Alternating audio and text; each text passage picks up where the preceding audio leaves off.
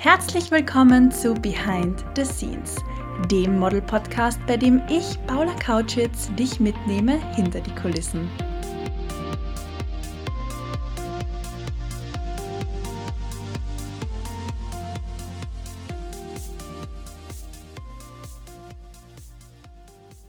Hast du dich schon einmal gefragt, wie es ist, für Burberry, Alexander McQueen oder Kenzo auf der Fashion Week zu laufen? Genau darüber spreche ich heute mit Model Sophie Schönauer.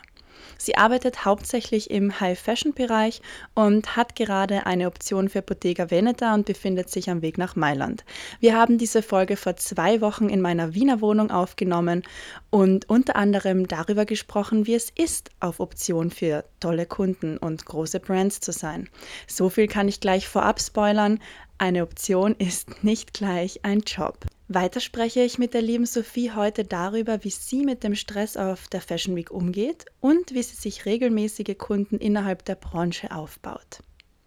Am Ende des Podcasts gibt die liebe Sophie noch ihre Tipps und Tricks für den perfekten Runway-Auftritt an dich weiter. Also bleib auf jeden Fall bis zum Ende dabei und hör dir an, was die liebe Sophie und ich bei einer Tasse Tee besprechen.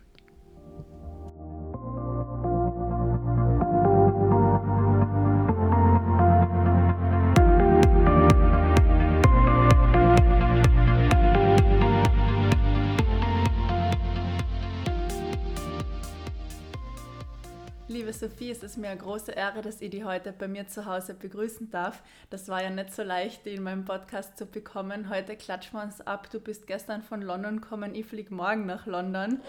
Und jetzt haben wir da ein Meeting in Wien. Ähm, Schön, dass du auf jeden Fall da bist. Stell dir doch gern zu Beginn selbst einmal kurz vor. Ja, also danke, dass ich da sein darf. Das freut mich voll, dass wir das jetzt endlich einmal geschafft haben. Das hat jetzt eher ein bisschen gebraucht mit unseren Terminplänen. ähm, aber ja, ich bin die Sophie, ich bin aus der Steiermark und ich bin 19 Jahre alt und ja, ich model jetzt momentan gerade hauptberuflich. Das war jetzt eine kurze, knackige Vorstellung. Ja, du kommst ja jetzt gerade von der London Fashion Week und hast dein Debüt für Christopher Kane machen dürfen. Bist auch schon für Kenzo gelaufen. Erzähl einmal, wie ist das so? Ja, man denkt, also man kann sich das, man kann das irgendwie gar nicht so richtig beschreiben. Es ist einfach irgendwie irgendwie immer extremer Adrenalinkick, den man dann kriegt bei der Modenschau. Es ist natürlich absolut atemberaubend, wenn man da so seine 10 Sekunden oder sowas am Laufsteg hat. Ähm, es ist wirklich unglaublich. Also man kann das wirklich schwer beschreiben, aber ich würde sagen, wie so ein bisschen eine Achterbahn, einfach volles Adrenalin, ja. Es ist wirklich toll. Ich kenne es ja selbst und wenn man dann da vorne steht und kurz davor ist, rauszugehen auf den Laufsteg, so wie du sagst, da kickt das Adrenalin oh, ja. einmal ganz oh, anders. Ja. Man ist auch immer ein bisschen nervös. Also ich bin auf jeden Fall vor jeder Show immer gut nervös, sagen wir mal so. Voll. Ich habe auch das Gefühl, das gehört ein bisschen dazu. Ja. Also, wenn es dir jetzt komplett wurscht wäre, dann hat man sicher oh, nicht ja. die Energy. Also, ich würde mir, glaube ich, Sorgen machen, wenn ich das komplett entspannt sehen würde und mir das komplett egal wäre. Also, das gehört auf jeden Fall dazu. ja, ähm, du warst auch schon auf Option für ganz andere Marken, wie zum Beispiel Fall. Bottega Veneta. Ich glaube, Chanel war auch einmal im Gespräch. Ja, Burberry. Burberry, gerade erst kürzlich, gell? Voll Alexander McQueen, also die Reihe ist relativ lang, ja. Wie gehst du damit um, ähm, auf Option zu sein? Weil es ist ja eigentlich auch da immer so ein bisschen ein Zittern. Bei der Modenschau mhm. zittert man quasi vom Rausgehen, dann macht man die Show und im Regelfall gut. Ich klopfe gleich mal auf Holz. Auf jeden Fall. Für uns. Für du auch. Ähm, na, aber bei einer Option ist es ja immer so, man weiß, die Brand ist interessiert, mhm. aber man zittert ja trotzdem dann noch, bis man die Bestätigung hat oder auch die Absage mhm. dann hat. Wie gehst du da damit um? Es ist auf jeden Fall, ich würde sagen, es ist auf jeden Fall ein großer Teil vom Modeln. Also man muss sich auf jeden Fall bewusst sein, dass Options auf jeden Fall wirklich ein großer Teil eben vom Modeln ausmachen. Ich glaube, das kennt auch jedes Model. Um, und das ist, ich sage immer, man darf sich auf jeden Fall freuen, wenn man so eine Option hat. Das ist natürlich ein unglaublich gutes Zeichen, wenn so große Marken Interesse an einem haben. Aber ich glaube, man muss es ja immer ein bisschen realistisch betrachten. Also ich glaube, wenn man sich da, also für mich persönlich ist das so, wenn ich mir da zu reinsteige und dann zum Beispiel Absage kriege, dann ist das natürlich auf jeden Fall immer schwierig. Also ich sage immer, man muss sich freuen, was man kriegt, aber dann vielleicht nicht zu enttäuscht sein, wenn es nicht klappt, weil es ist einfach ein hartes Business. Aber ja, es ist auf jeden Fall immer ein tolles Gefühl, eine Option zu haben für so große Marken. Bei mir war es zum Beispiel so, wo ich im Model Apartment in Barcelona war, ähm, ist ein Model kommen mit der Option für Lancôme. Mhm. Und die hat sich natürlich schon voll gefreut, hat es mhm. dort jedem erzählt. Dann hat die Arme dort eine Fieberblase gekriegt und ist diese Fieberblase drei Wochen lang nicht losgeworden. Oh, ja, das ist natürlich absolut schrecklich. Also da, da kann ich dann auch verstehen, wenn man echt enttäuscht und traurig ist. Es hat auf jeden Fall auch bei mir schon Options gegeben, wo man dann einfach echt einmal am Tag richtig schlecht drauf ist, wenn das nicht funktioniert. Aber ja, also wenn so Sachen sind wie mit der Fieberblase, da kann man dann eh nichts machen. Das ist echt traurig, aber... Ja, die arme Gerda aus Litauen war echt dann am Boden zerstört. Das kann ich verstehen. Und ich sag dann noch zu ihr, äh, warte nur, du hast so einen guten Look, es werden noch andere Kunden kommen. Ich glaube dran, dass du spätestens in einem Jahr Gucci machst und jetzt ist die in Mailand für Gucci gelaufen. also, Mayo. Ja, also wirklich, das ist jetzt nicht eine erfundene Geschichte von mir, sondern die hatten ja so eine Show mit Zwillingspaaren. Maja. Und da ist die Gerda mit ihrer Zwillingsschwester ähm, gelaufen. Ja, also das war echt, war echt cool. Ähm, wie ist das so? Jeder Designer plant ja seine Show eigentlich ganz individuell. Mhm. Wie kunstvoll oder wie, wie modisch, sage ich mal, freigeistig sind da die Shows so. Also teilweise ist es ja ganz straight, weil zum Beispiel Balenciaga, glaube ich, da schaut jede Show gleich aus. Aber dann gibt es teilweise Shows, ich kann mich noch erinnern von Moschino. Mhm. Während Corona gab es ja eine Online-Show, da wurden ähm, Puppen in Menschengröße, mhm. also quasi Puppen vom Puppenspieler, aber in Menschengröße hergenommen. Und ich finde es immer so spannend zu sehen, wie jetzt Shows eigentlich immer kunstvoller werden. Wie siehst du das? Also ich finde auf jeden Fall, dass Shows auf jeden Fall einfach ein gutes Mittel sind für die Designer und für eben die Marken irgendwie mal was anderes zu machen. Vielleicht auch mal irgendwie ein bisschen raus aus ihrer Komfortzone zu gehen, was Neues probieren. Und ich finde das auch toll irgendwie als Model, wenn man da ein bisschen so ein Part davon sein kann. Also wenn man da wirklich auch vielleicht, wenn man mit der Marke schon länger zusammenarbeitet, auch mitkriegt, wie das alles entsteht.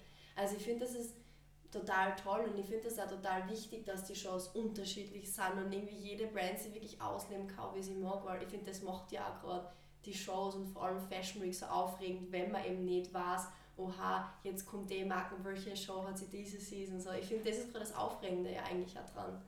Ja, das ist ein guter Punkt. Ähm, du hast jetzt gerade die Fashion Week angesprochen. Wie gehst du da mit dem Stress um? Boah, ja, Fashion Week ist immer, ich sage immer, man braucht nach der Fashion Week einmal ein paar Tage Ruhe ja. und Entspannung.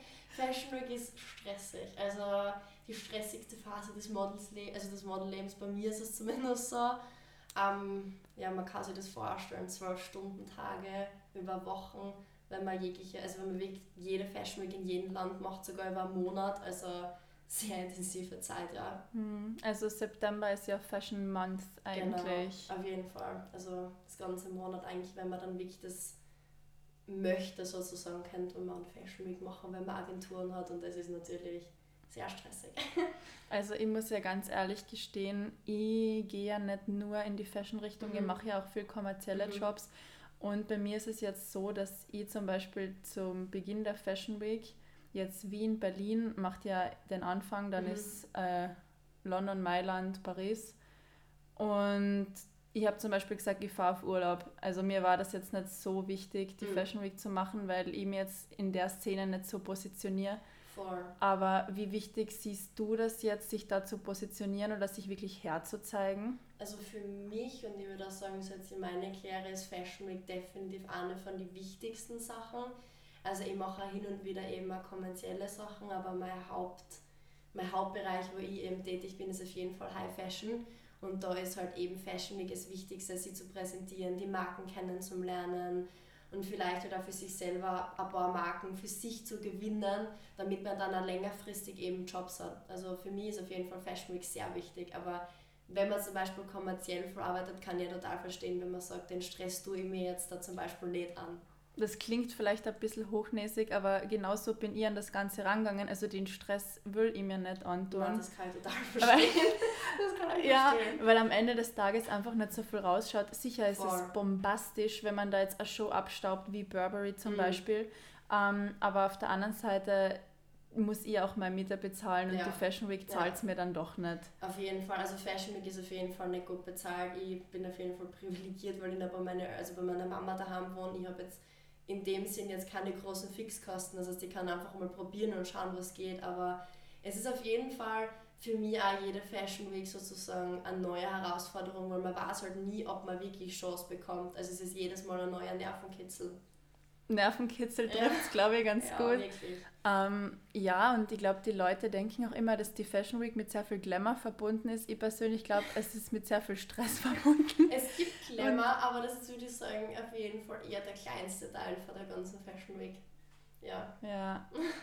Na, aber ich möchte dem Ganzen noch überhaupt nicht jetzt sein Glamour absprechen.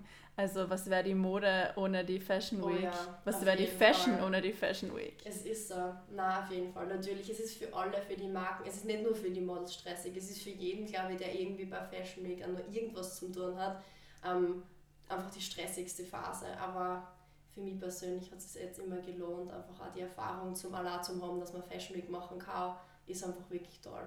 Magst du ganz kurz eine Pause machen? Ich würde was trinken. Tee, Tee.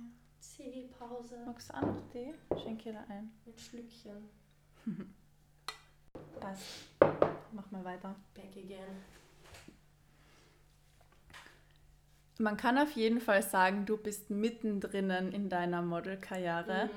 Der Kevin hat ja in einer meiner ersten Podcast-Folgen, es war die zweite Podcast-Folge, ähm, eigentlich über deinen Werdegang relativ viel erzählt und Mhm. angesprochen, wie das angefangen hat bei dir und wie ihr euch kennengelernt habt. Ich finde das ganz schön, immer wieder auch die Erfolgsstories zu hören und zu sehen, wie sich Leute über die Zeit was aufbauen. Ähm, erzähl doch gerne mal, wie das bei dir angefangen hat. Wie soll es da in Zukunft weitergehen? Was sind deine Pläne? Und erzähl einfach einmal ein bisschen. Ähm, boah, meine Pläne für die Zukunft. Also ich habe jetzt auf jeden Fall einmal so ein sogenanntes Gap Year. Also ich habe jetzt einfach gerade maturiert das Jahr und habe jetzt einmal ein Jahr Zeit sozusagen, das mit dem Modern einmal hauptberuflich zu probieren. Das ist jetzt auch mein Plan einmal für dieses Jahr hauptberuflich eben zu modeln, durch die Welt zu reisen sozusagen. Ähm, und dann einfach mal nach dem Jahr sozusagen die Bilanz zu ziehen und sagen, hey, macht mir das überhaupt Spaß hauptberuflich, rendiert sich das hauptberuflich und dann vielleicht eben kann man das auch noch länger machen, aber mein Plan, so wie das jetzt einmal ist, ist, dass ich dann vielleicht eben nach dem Jahr studieren gehe und das Modeln aber natürlich nicht aufgebe, sondern ähm, dann mit dem aufgebauten Kundenstock, das ich über das Jahr dann habe, halt nachher dann auch noch nebenbei aber modeln. Das ist natürlich dann the best of both worlds. Auf jeden Fall. Weil wenn der Kunde eben mag, dann bucht er die natürlich öfter oder regelmäßig. Genau. Das ist eigentlich genau das, wo wir alle hinwollen. Voll. Das Und ist jetzt eben auch für mich so ein bisschen das Ziel in dem Jahr, einfach einen Kundenstock aufzubauen, mit dem man einfach immer wieder arbeiten kann, auch über die nächsten Jahre dann. super. Und du würdest aber da mehr in die High-Fashion-Richtung gehen, oder? Wären das auch E-Commerce-Kunden für dich? Es gibt auch E-Commerce, auf jeden Fall, habe ich auch schon gemacht, aber es ist jetzt vielleicht nicht das typische ASOS E-Commerce, wo ich jetzt gebucht werde, sondern zum Beispiel Zalando, die Designerabteilung oder Selfridges zum Beispiel, die ja für Luxusmarken und High Fashion verkaufen, die dann auch einen Online-Shop betreiben, ähm, aber hauptsächlich High Fashion, aber ich mache auf jeden Fall E-Commerce. Oder wo die auch total sehen würde, wäre jetzt Farfetch. Genau, ja. Die buchen und produzieren in Portugal. Mhm. Da habe ich nämlich in Barcelona ein Model kennengelernt, die mir das erzählt hat. Die fliegt immer einmal im Monat dann nach Portugal rüber für die Farfetch E-Commerce. Also die hat die halt als regelmäßigen Kunden. Und wo ich die sonst auch noch voll sehen würde, sind so diese My Theresa Ja, genau. ähm, Designer Das Online-Shops, wäre sowas. natürlich der Optimalfall, wenn man dann solche großen, sagen wir mal, Online-Shops dann auch für sich gewinnen kann. Das wäre natürlich ein Traum, ja. Ja. das wäre super. Ich klopfe wieder auf Holz. Ja, ja, ja. Wo kommt das her, dass man so abergläubisch wird? Ja, keine Ahnung.